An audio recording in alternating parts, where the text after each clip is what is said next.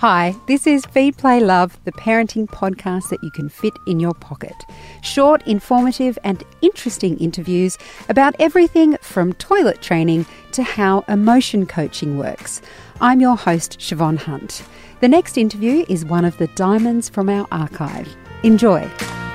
Dummies can be a lifesaver. They can soothe babies to sleep and comfort them while they're nodding off. I don't know about you though, but for me, dummies were a bit confusing. I knew that they were great for my baby. Well, I knew that when they took them, it was going to be awesome because it helped them to sleep. But I was conflicted because then I was like, oh, are they going to need it all the time? And what happens if I lose them? And we all know that if your baby goes to sleep with a dummy in their mouth, the worst thing is that you know that if they spit it out, they're going to wake up or if it falls out of their mouth, you're going to have to wake up. And we just don't want to wake up unless it's really necessary. So, how do we manage the dummy? We've got Jo Ryan, sleep consultant and expert at Baby Bliss, with us to give her advice on ditching the dummy. Hi, Jo. how are you? Hi, I'm very well, thank you. So, can you clarify for me? I was conflicted about whether dummies mm. were a good or a bad thing. And when they were tiny, it I was, we were all, all of my friends were like, yay, my baby took the dummy. But at the same yeah. time, a bit worried about what that meant. Mm, yeah, yeah. Well, the dummy, I call it your frenemy, dummy. because it's such a great help when babies can be young and unsettled and difficult to get off to sleep, but it really helps them put themselves to sleep without too much distress and crying which is nice for us because you don't have to listen to your baby be upset. But then it become it becomes a pain because it'll fall out all the time. You're having to put it back in. So yeah, it um, it's a tricky thing, the dummy. I love it. I love the word frenemy though because yeah, you still lo- you can still love your frenemy. Even. Totally. You love them, but you also really dislike them at times. You know? so, what's happening with the dummy? Is it like the comfort of feeding? What is it that they're getting out of the dummy?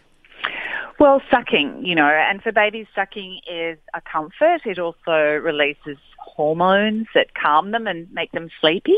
You know, they have a very strong suck reflex when they're babies, so that's a big thing for them, the sucking.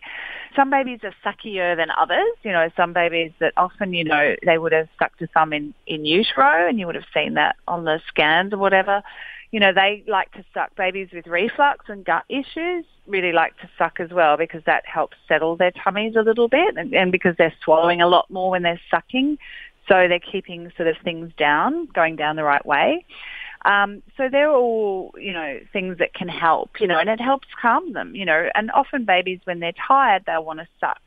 Um, and if they don't have a dummy or a boob or a bottle, you know, they'll cry. So it sort of is a relief to get something that they can put in their mouth and suck, and they'll just close their eyes and go go off to sleep. And I remember the other sort of uh, conflict around the dummy was that if you worried too much about it, I always used to think, well, you can try without the dummy, and they might end up sucking their thumb. And how do you take their thumb away? like, well, yeah. I mean, look, I'm not a huge I, I don't mind thumb sucking because I think if your babies suck their thumbs, then at least they'll always find it. Yes. I mean, you know, and I have a goddaughter who is a chronic thumb sucker at five still, but you know, I can see her teeth moving and her mother and father can see the teeth moving and you're kind of like, yeah, you know, what do you do? Do you just put aside the thousands of dollars it's going to cost you for the orthodontic work? Because yes, dentists and orthodontists will hate the thumb sucking. So I don't know. Look, I don't know what's better or what's worse, but at least with the thumb or the fingers, they will always find them. The dummy, you can get rid of as well, and then they might not suck anything else, and they might get over the sucking thing. So let's go back to, well, let's say a younger child. So mm. our colleague here has a two-year-old daughter, and he's saying, bless him, poor thing, that she's mm. waking mm. at least three times a night after she loses her dummy. What, mm. what do you recommend in that case? Well, for two-year-olds, it's that's unusual because generally they can find it themselves, you know, and that usually starts around sort of 10 to 12 months that they can actually find their dummy themselves. So what I say to parents, if there's a problem um, between sort of 12 months and two years, I would teach them to put find their dummy. So rather than put the dummy in their mouth, put it in their hand and sort of guide it up to their mouth or show them how to find the dummy.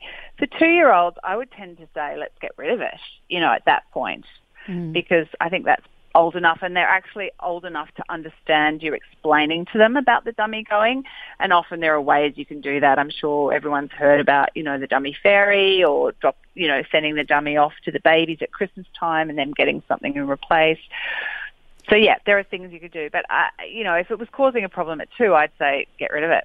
Do you know, a friend of mine told me a story about someone who took the dummy and went to one of those teddy bear making shops. Oh and, yeah, and they put the dummy in the teddy bear's tummy, stitched it all up, and then said to the child, "When you feel you want comfort, your dummy's in the teddy, so you can cuddle him."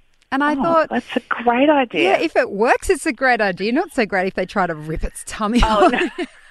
true, true. But yeah, but, I, I think they probably would like to hug the, the teddy.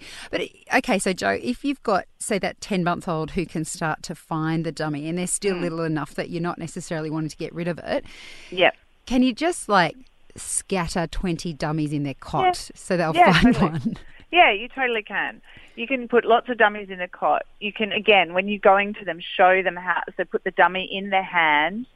Like I grab their hands and I kind of show them how to search for the dummy. You know, like mm. sort of rubbing the mattress put the dummy in their hand and guide it up to their mouth. So they learn how to do it because they should at that age have that hand-eye coordination to be able to put, find the dummy and put it in their mouth. But if they've only got one dummy and it falls out of the bed or out of the cot, then they're never going to find it. So yeah, it's probably a good idea to sort of yeah fill the cot with dummies. But I, I sort of my recommendation is sort of like if it's causing a problem before sort of you know ten to twelve months, then I'd get rid of it and if it's causing a problem after two years, then I'd get rid of it. But between one to two, I tend to sort of say, look, you know, it's hard to explain to them that it's going. Mm. Hard to, you know, replace it with something else. And generally by that age, they should be able to find it. So it becomes less of a problem in my experience. So, what other settling techniques can parents try instead of the dummy? Because I, th- I, think when you're trying to replace something that's a comfort with another comfort, yeah. then you might end up like me. I mean, my son never took the dummy, but he's always loved a bit of a pat or a cuddle. Just sure. so happens it's not a problem for me because I could spend all night cuddling him and I'm fine with that. but sometimes it does interfere with the rest of your life. I mean, how do you sort of wean them off one comfort without replacing it with something else? Or can you do that? Are there some comforts that aren't that trying? Yeah, I mean, look, I I wean, I take the dummies away, and I tend to do it sort of cold turkey method because I find if they're young enough that you can get rid of it in three days, and it's not really an issue. Um, and if you prolong the whole dummy thing, then it just prolongs the whole thing, you know, and they're distressed. So if you take it away, but if they're old enough and, you know, they're not being wrapped and all that sort of thing, I give them some sort of comfort It's obviously safe, like a small piece of muslin cloth or a little soft something that they can snuggle up to. And I find that those things, they're nice things to have, you know, and that, as long as it's not sort of a one-off that, God forbid, if you ever lost it, you know, mm-hmm. that, that they're one of those things that you can, they can always have. So rather than be patting them or cuddling them, give them something to replace the dummy, whether, like I say, whether it be, you know, something that, you know, like an old muslin wrap that you've cut down or something that they can use as comfort. Because I do think it's nice for babies to have something to help them separate from us and to separate from the need of the tummy, but it's still something that they can cuddle up to at the night time. Mm, lovely. Well, Jo, thank you so much for your advice today. That's okay, my pleasure. That's Jo Ryan. She's a sleep consultant at Baby Bliss and she's written a fantastic blog about ditching the dummy. You can check it out at babybliss.com.au. Feed, Play, Love is a babyology podcast produced and presented by me, Siobhan Hunt. I'd love to hear from you, so if you'd like to get in touch, email me at feedplaylove at theparentbrand.com.au. See you next time.